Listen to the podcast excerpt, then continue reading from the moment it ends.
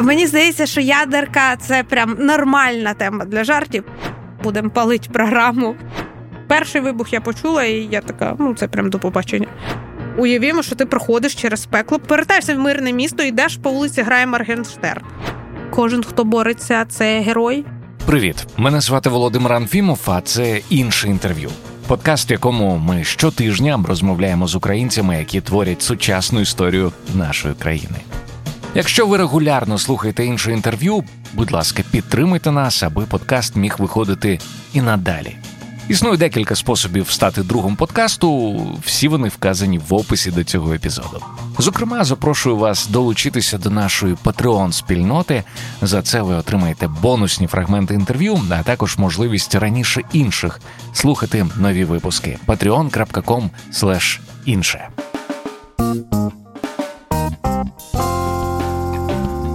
Сьогодні на вас чекає розмова з однією з найвідоміших українських стендаперок, учасницею підпільного стендапу Настею Зухвалою. Попередні сім років Настя виступала під псевдонімом Дірская, робила це переважно російською і висвітлювала теми фемінізму та прав людини. Але після 24 лютого все змінилося. Вона взяла новий псевдонім, перейшла на українську, створила нову програму Рафінована лють, а у своїй творчості відмовилися від будь-яких інших тем, окрім російської агресії та відчайдушної української боротьби. Ось шматочок з її свіжого виступу. Я вдячна.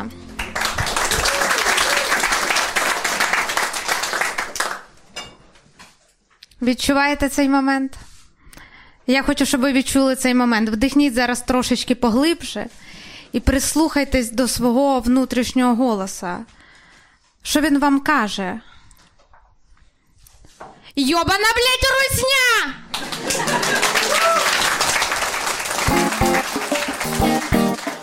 Наскільки це окей жартувати, коли довкола війна?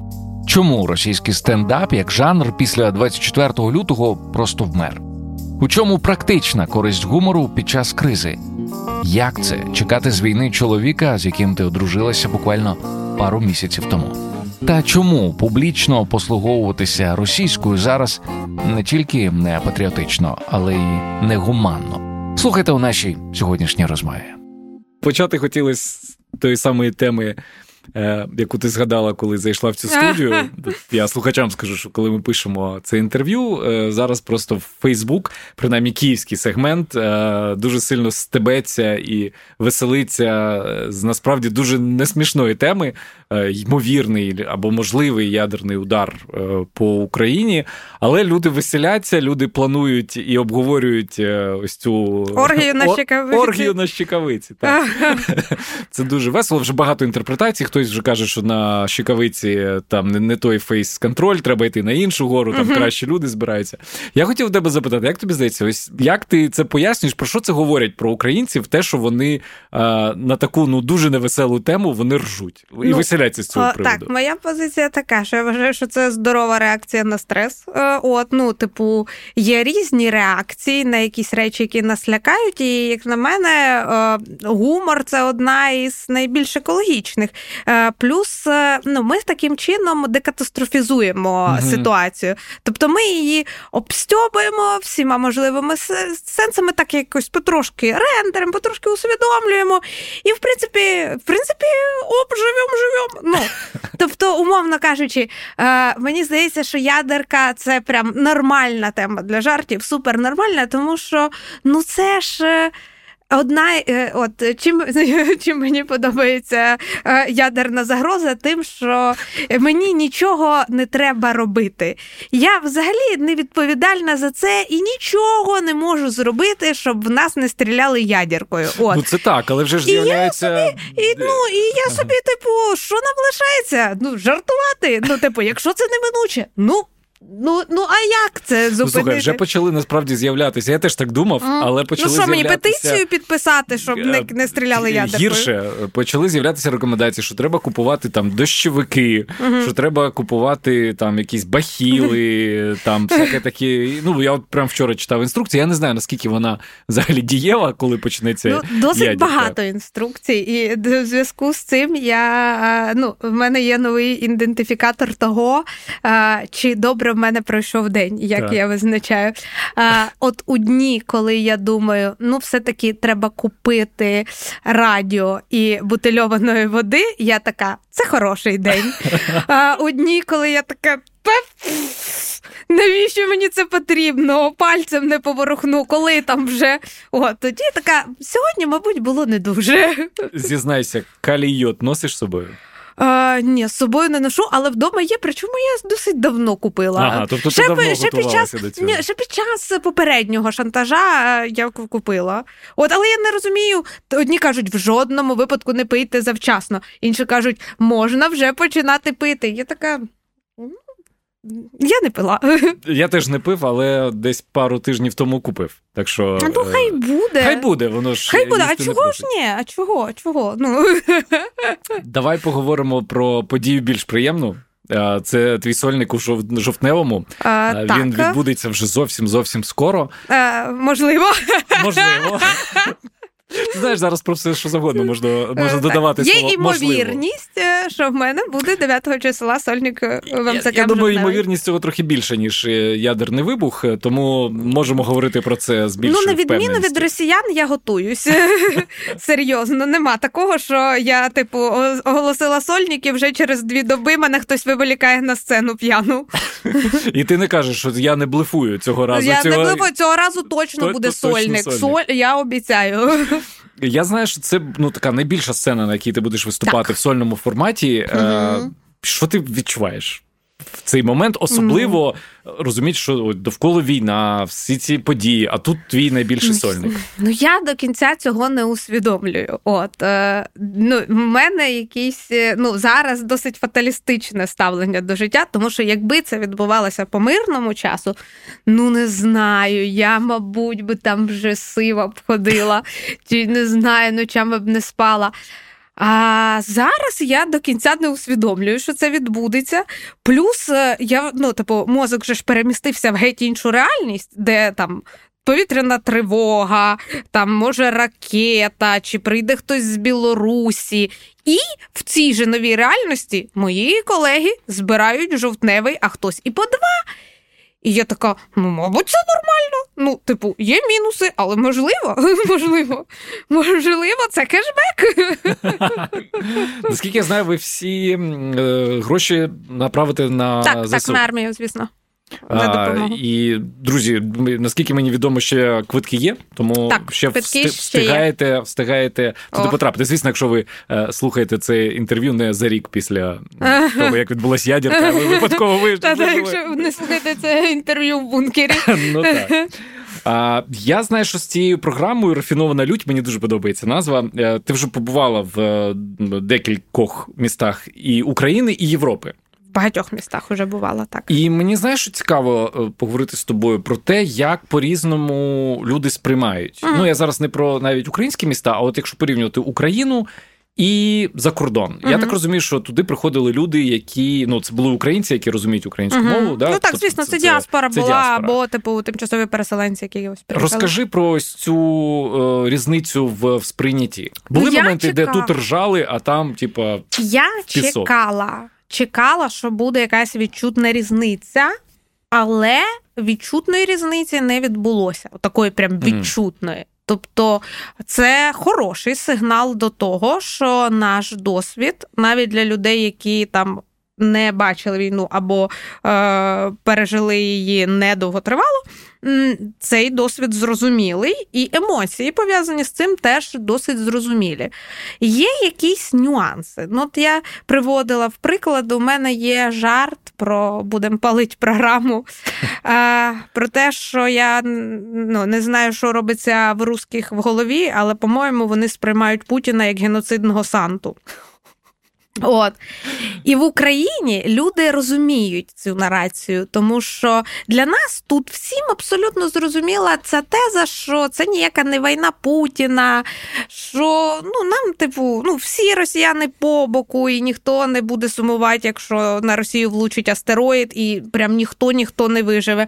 Ну, Типу, траура не буде. От. От. Е, але там, ну, типу, е, мені доводилося якось добивати цей жарт жарт, щоб люди такі, а. І це було не не у всіх містах європейських, але у деяких було. У деяких це було. От. Е, але, типу, загально можна зробити висновок, що це досить зрозумілий досвід. Е, І ще важлива штука, що Ну, мене при ну я можливо там через якесь своє неадекватне бачення е, якось собі уявляла, але я не очікувала, що мене зустрінуть з такою теплотою, mm-hmm. з такою відкритістю, з такі, з таким ентузіазмом. Е, ну, Деякі люди, навіть коли не було квитків на концерт, все одно приходили, щоб вибити собі якесь місце. І я вдячна кожному та кожній, тому що це для коміка це найбільший комплімент. Ну так, слухай, коли люди пробиваються на на твій виступ. А ти написала, що навіть я тут цитату е, знайшов, що ритм мирних європейських міст ранить, і що ти не могла би бути щасливою там. Ти можеш це про так. це детальніше розповісти? Чому ну здавалось би, відносно спокійно, всі там радіють життю, е, концерти відбуваються. Ну, у нас теж концерти відбуваються, але під час від часу повітряні тривоги. Угу. Чому? Чому ну, ранить і чому ти б не могла бути там щасливою? Ну, не знаю, чи могла би. ну, Якби мені в мене був якийсь, по-перше, не було вибору, і мені в мене було б якийсь там мільярд часу, щоб адаптуватися, може, я б колись би і клигала. Mm-hmm. А, Але, типу, якщо ми беремо по нинішній ситуації, так звісно, я би не змогла почуватися нормально. Чому це ранить? По-перше, бо це момент усвідомлення, що ти втратив. Тобто ми призвичаїлися до життя, до комендантської години, до якихось незручностей, і ми живемо вже в цьому ритмі, і ми не пам'ятаємо, що це таке норма, бо це наша норма, і ми до неї якось вже звикли. Ти приїжджаєш в Європу, і ти бачиш, е, що о, це дуже нагадує моє життя. Mm. Ми та це у нас так було, і в нас забрали це абсолютно ну, не маючи на це жодних причин і підстави. Це ти ну в цьому моменті ти ну, усвідомлюєш, наскільки багато ти втрачаєш, навіть якщо. Поки що все, ну типу, uh поки що всі твої близькі цілі, і там, можливо, майно там постраждало чи не постраждало. Ну, тобто, uh навіть е, для людей, які, е, яким на цій війні там пощастило зберегти все найцінніше своїх людей, тим не менше, все одно ти несеш втрати. Ну тобто, твоє життя не буде таким, як було, угу. навіть коли відмінять комендантську годину. І це таки ти стикаєшся з цим в лоб. Мозок починає це все відповідно усвідомлювати. Це сумна правда, ну від якої ну не ок. Сумно.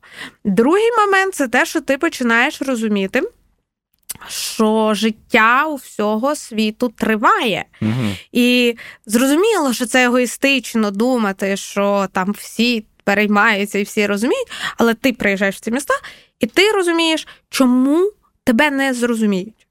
Чому тебе не зрозуміють? Тому що ти йдеш і ти бачиш це, е, ну, це цивілізоване життя нормальне.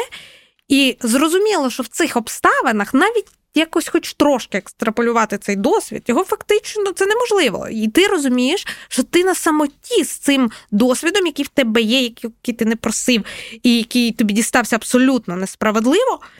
От. Е, І ти розумієш, що цим всім людям їм буде вкрай важко тебе зрозуміти.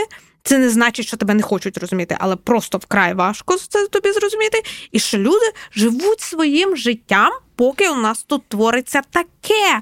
І, типу, я й не маю права. Ну, типу, я не те, що хочу, щоб вся Європа журилася зранку до вечора.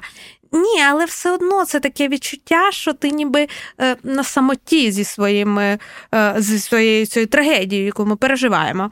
От, І через те мені було ну, мені було важко. Мені було важко, я не могла оцінити там красу міста, комфорт, е, там ресторан. Ну, тобто.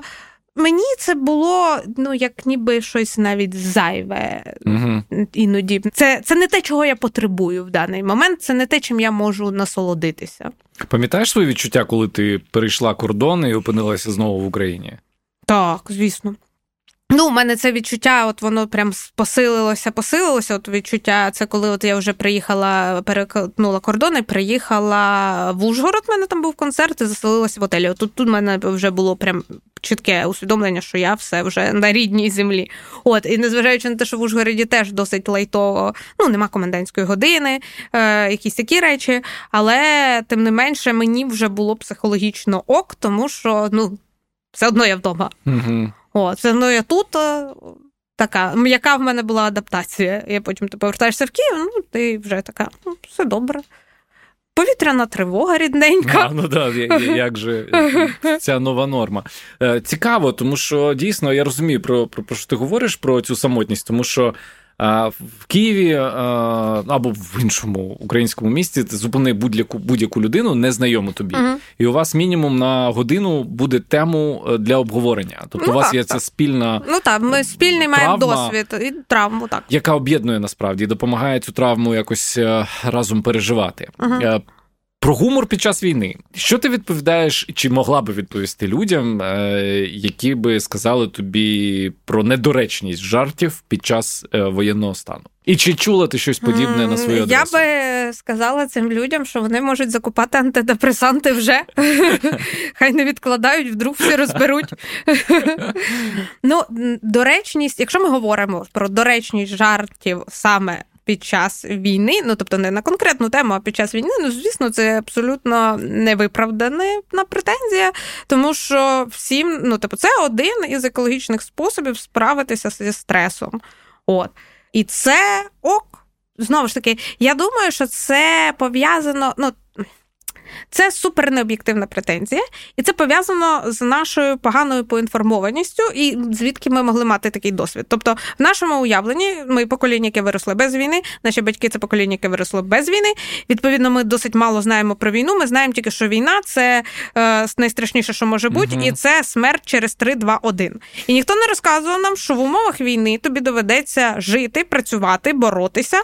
Плюс це, ймовірно, це досвід, якого дійсно немає ні в кого світі, тому що я, звісно, не експерт, але мені здається, що. Це перша війна, де воює, де вся країна залучена до війни в тому чи в іншому, uh-huh. в тому чи іншому прояві. Тобто, просто мабуть, раніше було менше інструментів допомагати фронту. От, може, не в 100% країни, але дуже високий відсоток. Тобто тобі потрібно зберігати ще якусь працездатність. Тобі треба, ну, ти не можеш зараз там проживати цю травму, хоча б тому, що травма не закінчилася. Травма продовжується, а значить, нам треба бути мобілізованим, значить, нам треба зберігати адекватно своє ну, своє самопочуття, шукати якихось підбадьорення. Ну і чим вище стрес, ну не знаю, де, мій чоловік на фронті, ну ну в нього зараз дуже чорне почуття гумору. Дуже і вони там жартують між собою. Е, Я так розумію, що можливо там не у всіх колективах, так можливо, не у всіх. Можливо, для когось це і неприйнятно. Але ну я знаю про те, що там хлопці між собою можуть дуже чорно жартувати, і це ок. І і для мене це здорова реакція, особливо в обставинах там великої небезпеки, страху. Ну і ти маєш якось не впасти в паніку, маєш якось залишитися сконцентрованим і в більш-менш нормальному стані. Тому це нормальний вихід, нормальний. Ну просто головне не сильно голосно сміятися, бо вдруг ворог тебе побачить. А в цьому плані. Ну так насправді е, минулого тижня ми записували інтерв'ю з Майклом Щуром, е, Ромою Вінтонєвим, і і він теж казав, що гумору місце. Є навіть на напередку, тому що це такий спосіб е, дійсно справлятися ну, з однієї сторони справлятися зі стресом, іншою це абсолютно якось природньо, коли е, відбуваються події, від яких тобі смішно, незважаючи ні на що. Так, але я там чим вищий, ну, наприклад, е, я пам'ятаю, як ми переживали е, перші дні війни, чи перші тижні навіть. Я була зі своїми найближчими друзями. Ми, типу, Сергій планував мобілізуватися, а я була не в Києві, була зі своїми друзями. І в моменти цього пікового напруження. Чим було вище напруження, тим смішніші ми ставали. Ну там був дим коромисло, просто гумористичний захід. От ну і ну і нам було правда дуже весело. Ми дуже були, ми дуже багато сміялися. Ну, це такий був спосіб справитися. Це не значить, що ти не сприймаєш серйозно якісь загрози. Ну просто ну але ж вони є, що робить далі. Але ж це було не з першого дня. Я пам'ятаю по собі е, здатність посміхнутися uh і, і пожартувати. Ну, У мене з'явилася, я не пам'ятаю там точно в днях, ну ну не раніше, ніж десь днів за 10 після того, як все почалось. Бо до до того це була якась, знаєш, таке uh заціпеніння. Як у тебе було? Ну, в мене не зовсім так. Ну, в першу добу, може, півтори, я да, ну, ну не могла посміхнутися, це правда.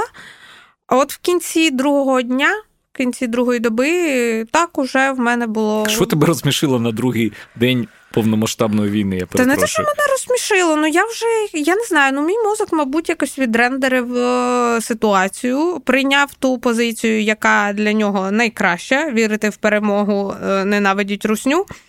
Відповідно, ну а там вже далі накидувалося, ну там вже далі неслося. От. Тобто, це не значить, що якась конкретна подія мене розсмішила. Mm-hmm. Ну, але ж ми, я ж кажу, що тем для того, щоб там обжартовувати, їх багато там, умовно кажучи, там ми при... звикали до повітряних тривог, а там в селі їх дуже було чути. Вони неймовірно пронизливі. І коли ці тривоги почалися, то зрозуміло, що ну мене це не так лякало, але е, тому що я їх чула вже в Києві. Mm-hmm. А моїх друзів вони не чули ще тривог, і їх там, наприклад, дуже це лякало. Тому моїм обов'язком було розганяти про те, що звісно, що ми ціль Путіна номер один балістична. Ну, ви даремно взяли мене в цей будинок, тому що тепер точно, тепер точно прилетить. Путін знає, що я тут. Йдіть в погріб ну, да, да, чим да. скоріше. От. Ну, але і таким чином, ну і таких речей було багато. От. І я просто не думаю, що якщо ти в максимальному напруженні і горюванні з приводу загрози, то загроза кудись здінеться. Цікава твоя цитата. Е, у мене завжди була було усвідомлення, що час на сцені і увага, яку ти привертаєш до себе, є відповідальністю. А більше того, я вважаю, що будь-який ефір, який ти займаєш, має бути корисний для людей. Тобто, uh-huh. бачиш, ця теза про uh-huh. користь, вона постійно з тобою. І і я з тобою на 150% згоден е, з приводу uh-huh. користі і того, що. Е, якщо ти вже там став сілебою будь-якого масштабу, то ну є це накладає відповідальність. Але тобі не здається, що ось така позиція, коли ти асоціюєш і позиціонуєш себе як людину, яка несе не тільки розвагу, але і користь. Вона трохи гальмує у порівнянні з, ну, наприклад, якщо говорити про твою сферу, з умовним кварталом чи з умовним дізель-шоу, які е, ставлять собі за мету виключно там розвагу і бізнес. Гальмує. Ну просто це ж е, залежить від того, які цілі і цінності в тебе є. Тобто, якщо ми говоримо про досягнення е, фінансової вигоди угу. і типу якоїсь максимальної популяризації, то, мабуть, гальмує. От, е, ну і зрозуміло, що зробити контент, е, скажімо, нетривіальний. Це складніше, чим іти по заданому шаблону о, таких речей, які вже тисячу раз писалися і переписувалися. Я не знаю, ну не можу говорити про квартал, бо я абсолютно не знаю, чим вони там займаються. Ну, типу, вони зараз про політику жартують чи не жартують, чи взагалі зараз немає. Коротше, я не знаю. Але вони зараз роблять політику. Ну, це ну, так, це це теж важливо. От. Але на загал, якщо ми говоримо про шоу, такі типу умовний наш мас-маркет, то зрозуміло, що такого контенту можна штампувати більше. Але тим не менше, я сторонник того, що, ну, скажімо так, якість цього контенту вона настільки низька, що ну, я не дуже розумію я просто здивована, що це знаходить свого глядача. По-перше, е, по-друге, окей, я готова змиритися з тим, що хтось не покладає на себе жодних місій. Угу. І не хоче думати про те, яку, е, який вплив е, чинить на суспільство. Мені з цим не ок, але ну ми ж. Ну, що що ти зробиш? Така є, є такі є такі реальності. Хтось декларує цінності, за них відповідає, хтось не декларує, не відповідає. Але як на мене, це е, розбещує суспільство і призводить до його деградації. Це потурає стереотипному, дискримінативному мисленню. Це не робить для суспільства чогось хорошого. Тобто, на я розумію, що розважити людину це вже корисно, але все одно є якась є якась планка того, чим ти розважаєш людину. Якщо ти розважаєш людину сексистськими, расистськими, гомофобними е, жартами, то ну я думаю, ти цій людині завдав більше шкоди, ніж е, користі. По-перше, по-друге, для суспільства в цілому це така, ну. Ну, Це це, це до, гниття призводить, mm-hmm. як на мене. От. Е, І сама ідея, мені, наприклад, не дуже близька сама ідея виробництва контенту з якоюсь орієнтацією на те, що люди хочуть побачити. От, Тобто я не дуже розумію. Наскільки важко так працювати? Тобто, я думаю, що досить важко. Я думаю, що це досить сильно виключає якийсь е, Е, гальмує творчий процес. Думаю, що це досить сильно може впливати на якість. От. Я не знаю, наскільки це важко. Але я не сторонник цього методу. Але з іншого боку, я і ок з тим, що моя комедія ну, підходить не всім. Тобто є аудиторії, до яких я не апелюю. Ну, життя. Про зміни давай поговоримо трошки, е, які відбулися. Думаю, що всі тим чи іншим способом змінилися. У тебе е, особисто змін дуже багато mm-hmm. відбулося з 24-го. По-перше, зміна псевдоніму. Mm-hmm. По-друге, я так розумію, повна відмова від усього російського, в тому числі мови так, звісно. стендапу. Звісно, так. Третій вже там особистий фактор це одруження. Одруження, да. Ага. Ну, тобто куча, куча, куча всього. Плюс е, ти це сформулювала в одному з інтерв'ю як е, радикальна націоналізація чи рівень усвідомлення е, і рівень національної свідомості дуже сильно в тебе піднявся і змінився. Угу. І ну і відповідно змінилися теми, на які ти жартуєш. Якщо говорити про те, що передувало цьому, наскільки ти взагалі слідкувала за суспільно-політичним життям до цього, і наскільки тобі було цікаво і можливо ти планувала висвітлювати цю тему? Чи... Так, я не планувала висвітлювати цю тему. Ну, зрозуміло, що там останні кілька місяців, може там до півроку, я там вже там слідкувала uh-huh. за новинами, тому що запахло смаленим. Але до того я, скажімо так, я знаходилася в тому етапі, коли я намагалася розібратися, що відбувається. Е, Тому що в мене було скажімо так, з 2014 року в мене було тотальне відсторонення від суспільно-політичних mm. справ. І причому це дивно, бо це не дуже притаманно мені, але. Е, Після 14-го року, ну тобто для мене все закінчилося на революції гідності, а далі я просто не змогла це сприйняти. І мені зараз складно пояснити, в якому світі я жила, але ну, ну мабуть, це і є тотальне відсторонення. Але, типу, роки йшли, і я вже почала розуміти, що ну, що я не розумію, що відбувається. Я намагалася потрошку розбиратися. От це було до 24-го, і це ну не знаю, 21-й рік, може кінець 20-го це почалося. Ось так. От е, і тому можливо було і простіше, тому що 24-го, ну якісь речі ще до 24-го було були зрозумілі, тому що ескалація була дуже сильна, і напруга була дуже сильна. А після 24-го, ну там все вже було, умовно кажучи, там. Перший вибух я почула, і я така, ну це прям до побачення. Це прям до побачення. Ну, Для мене, причому я пам'ятаю, що був вже ж якийсь час, коли українці ще якось апелювали до до, до росіян? росіян. Так, е, зрозуміло, що мені ця ідея не здавалася хорошою. От, е, але я ну, мене веселило те, е, коли я вирішила, що вже нема сенсу апелювати до росіян. Я така: ну окей, значить, Рашня, ви проснулися, знали, що ви напали на іншу країну. Тобто 11 ранку ви ще не вийшли на на, на протести, протести, ще не знесли Путіна, ще нікого не зарізали. Ну так це до побачення. Це до побачення.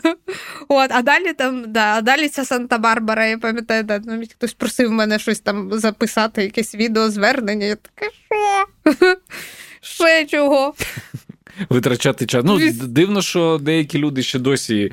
Е, мені здається, плекають якісь надії, і все сподіваються, що ось ось. Це не дивно. Це не дивно. Це постколоніальний синдром. На жаль, з яким ми боремося. Да, на жаль, це не дивно.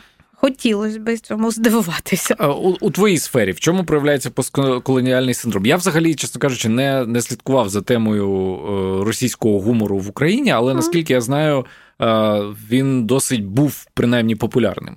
Так, так, звісно, був. був. Ну, я не знаю, я думаю, стендап не дуже. Е, скажімо так, я думаю, стендап не надто плідний ґрунт для постколоніального синдрому, тому що.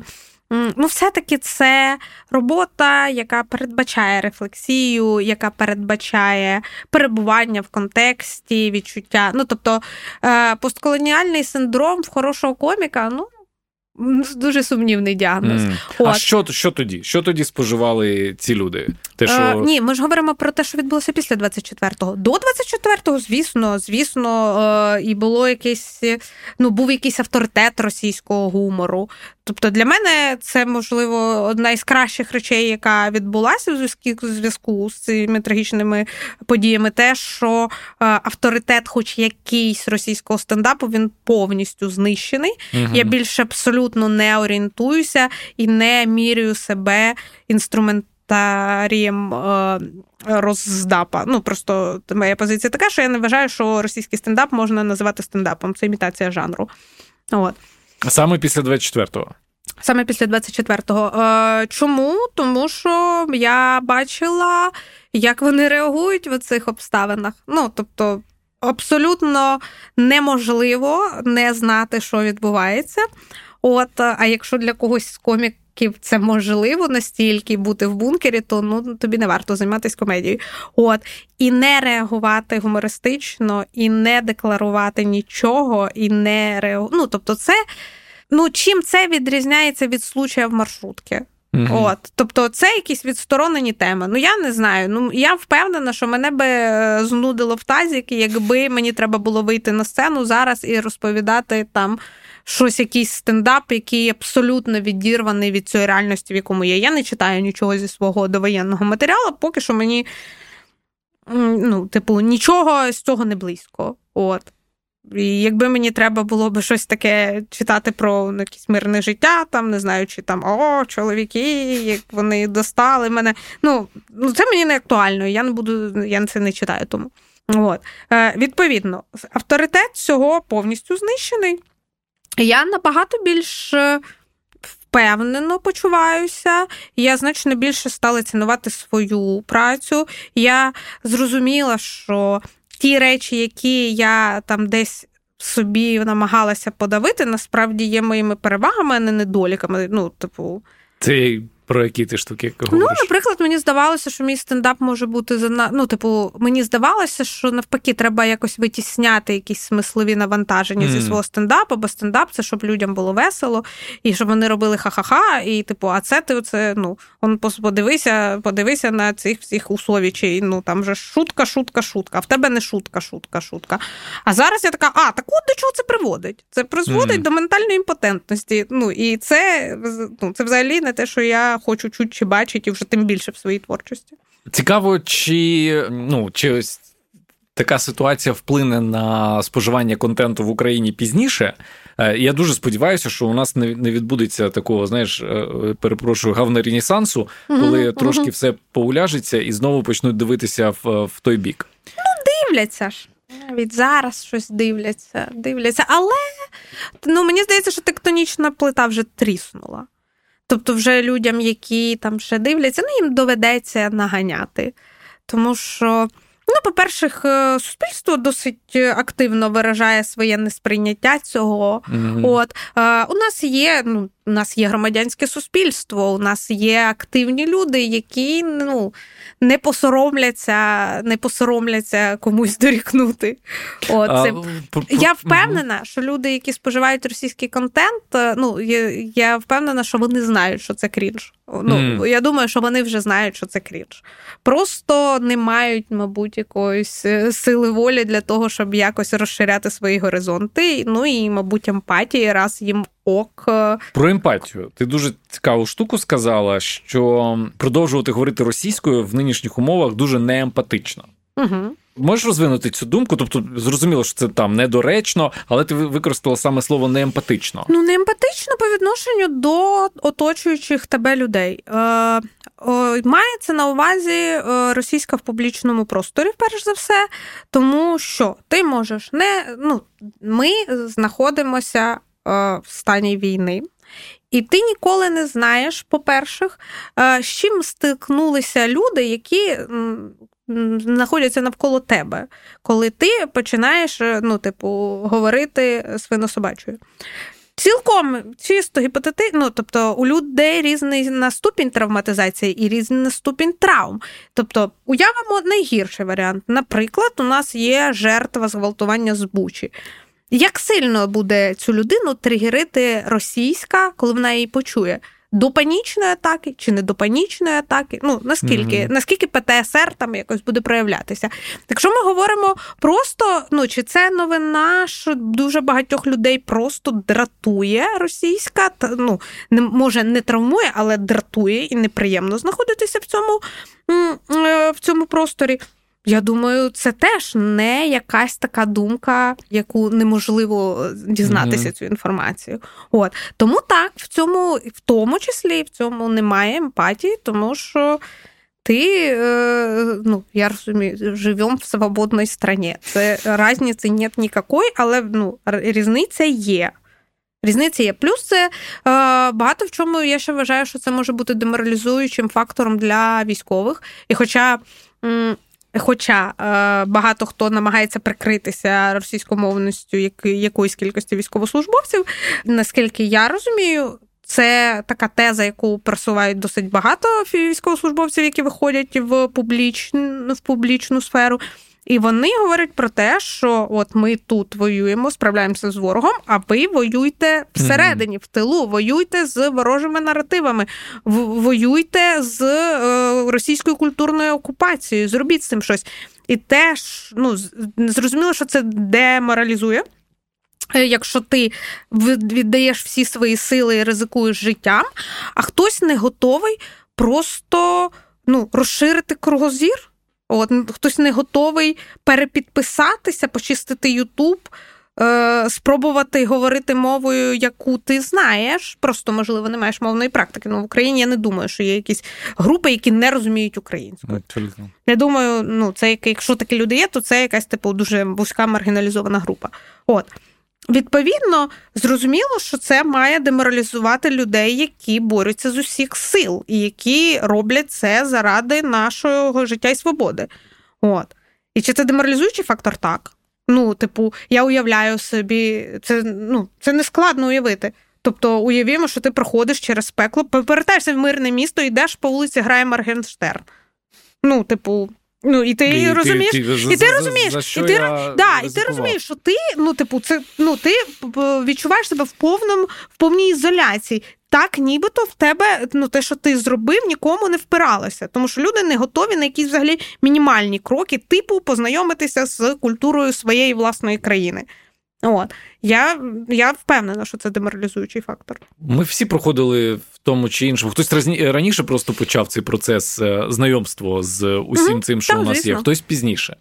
Що тобі допомагало краще рухатися в цьому напрямку? І і які були, знаєш, я це порівнюю з якоюсь комп'ютерною грою, яку там ти, мабуть, теж uh-huh. грала в дитинстві ці всі uh-huh. штуки, коли треба ходити і щось збирати.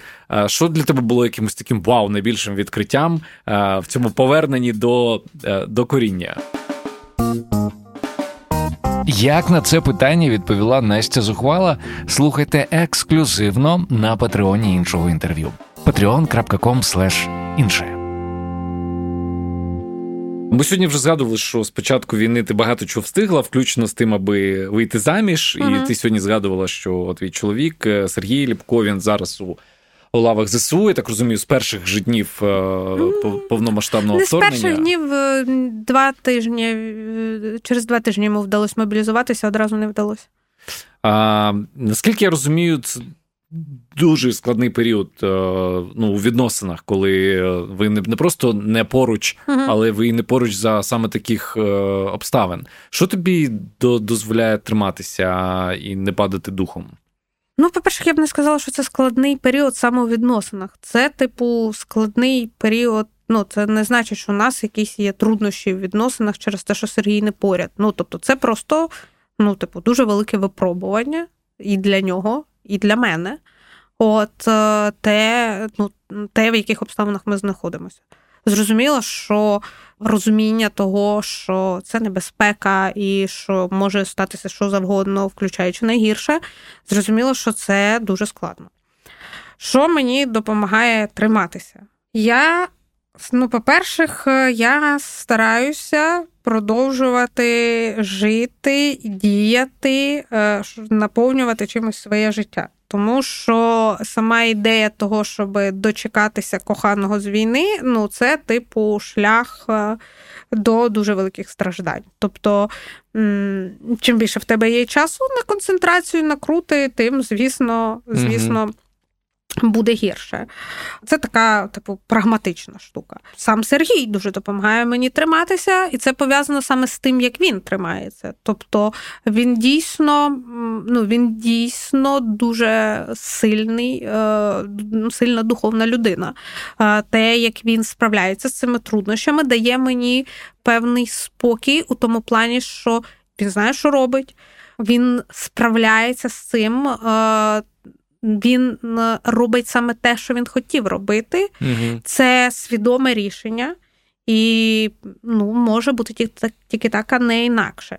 Тобто його сприйняття цих е, всіх подій, це і моє дзеркало сприйняття цих всіх подій. Тобто я прекрасно знаю, що. Я, в принципі, я досить поінформована стосовно того всього, що відбувається на фронті. У нас була така домовленість, що ну, не треба мене відгороджувати. Хм. Е, типу, мене говори, це... говорити, як є. Говорити, як є, ну мені це не потрібно. Ну, скажімо так, я не знаю, як правильно, просто ну, типу, для мене цей варіант найкращий, яким, яким би травмуючим не було те, що мені доводиться дізнатися. От. Е, але дуже по-різному одні ті самі речі можна передати. І я ну, дзеркалю те, в якому він стані. От, і відповідно, там з якихось там. Чатів е, там з родичів е, військовослужбовців я бачу там по стану інших дружин е, чи родичок, що там люди по-різному інтерпретують те, що відбулося. І те, що для Сереги це, типу, ну, отак і отак, і для мене ну, це ок, це війна, я сприймаю. Е, і там е, можна це подати в такій манері, що ну, mm типу, накрутиться півміста. mm От, І в цьому плані це велика робота з, з Сергія з собою і відповідно зі мною. От. Ще важливий нюанс, те, що у нас на на даний момент є зв'язок. Благословен буде Ілон, Ілон Маск? Маск, звісно, те, що дійсно зараз у нас так таке ну, що в нас в армії взагалі є ці старлінки, що в нас є ця технологія, і це надзвичайно важливо. От і у Сергія зараз такий род діяльності, де в них є Starlink, і ну, відповідно я можу мати з ним якийсь зв'язок. От. Це теж, е, ну, я не знаю, якби у нас прям не було зв'язку чи довго, то я не знаю. Мабуть, би адаптувалась би і до цього, але ну, в цій точці я собі цього не можу уявити. Я знаю, що нас багато хлопців слухають, в тому числі, які воюють. Uh-huh. А, У них немає можливості зараз потрапити до тебе на виступ з об'єктивних uh-huh. причин, uh-huh. але вони нас зараз чують. Що би ти їм хотіла сказати? Окрім вдячності, я не знаю. Ну, Це неочікуване питання. Я не не думала, що би я би сказала. От. Ну, в першу чергу, так, е, Я би хотіла подякувати за все, що роблять ці люди. Я би хотіла сказати, що ну, я правда це ціную дуже багато людей, це цінують, і ну, ми всі правда стараємося робити все, що в наших силах для того, щоб зробити і свій внесок у всі ці речі. Е, я би сказала, що ну, ми ми чекаємо їх, і для нас кожен, хто кожен, хто бореться, це герой, це людина вже з. Ну, Це людина, до якої ну, повага ну, абсолютна. І я розумію, що буде непросто, і навіть по закінченню війни нам доведеться долати ще дуже багато важких речей. Е, справляти ну, для військовослужбовців е, це особливо складно. Після всього пережитого, але я би хотіла сказати, що у всіх цих людей є надійний тил, що ми з ними ну не тільки ментально, ми з ними е, у всіх сенсах. Ми готові зробити все можливе для того, щоб повернути цих людей, ну повернути наших героїв до нормального життя. Ми готові простягнути руку допомоги у всьому. В будь-якому випадку я так мислю, і я впевнена, що велетенська кількість людей так мислить. От. І це це мені здається, хотілося би, щоб не втрачався цей зв'язок, щоб було розуміння, що ми повністю з цими людьми, ми повністю за них, і ми ми повністю готові самовіддано робити все можливе для того, щоб ми подолали це. От і найбільше мені страшно, що люди, які зараз е, на фронті, ну, типу, несуть службу. Найбільше мене лякає те, що ці люди можуть відчувати самотність або е, безсенсовість того, що вони роблять. І ну, типу, для цього мені б хотілося, ну, щоб цей зв'язок був надзвичайно міцним, і щоб розуміння того, наскільки ми, українці, з нашими героями щоб не виникало навіть сумнівів у тому, наскільки велика повага і готовність робити все, що в наших силах. Я тобі дуже вдячний за ці слова і в цілому за це інтерв'ю. Дякую. Дякую. Дякую за запрошення. Дякую. Друзі, я дуже вдячний усім, хто не тільки постійно слухає інше інтерв'ю, але й підтримує нас донатами.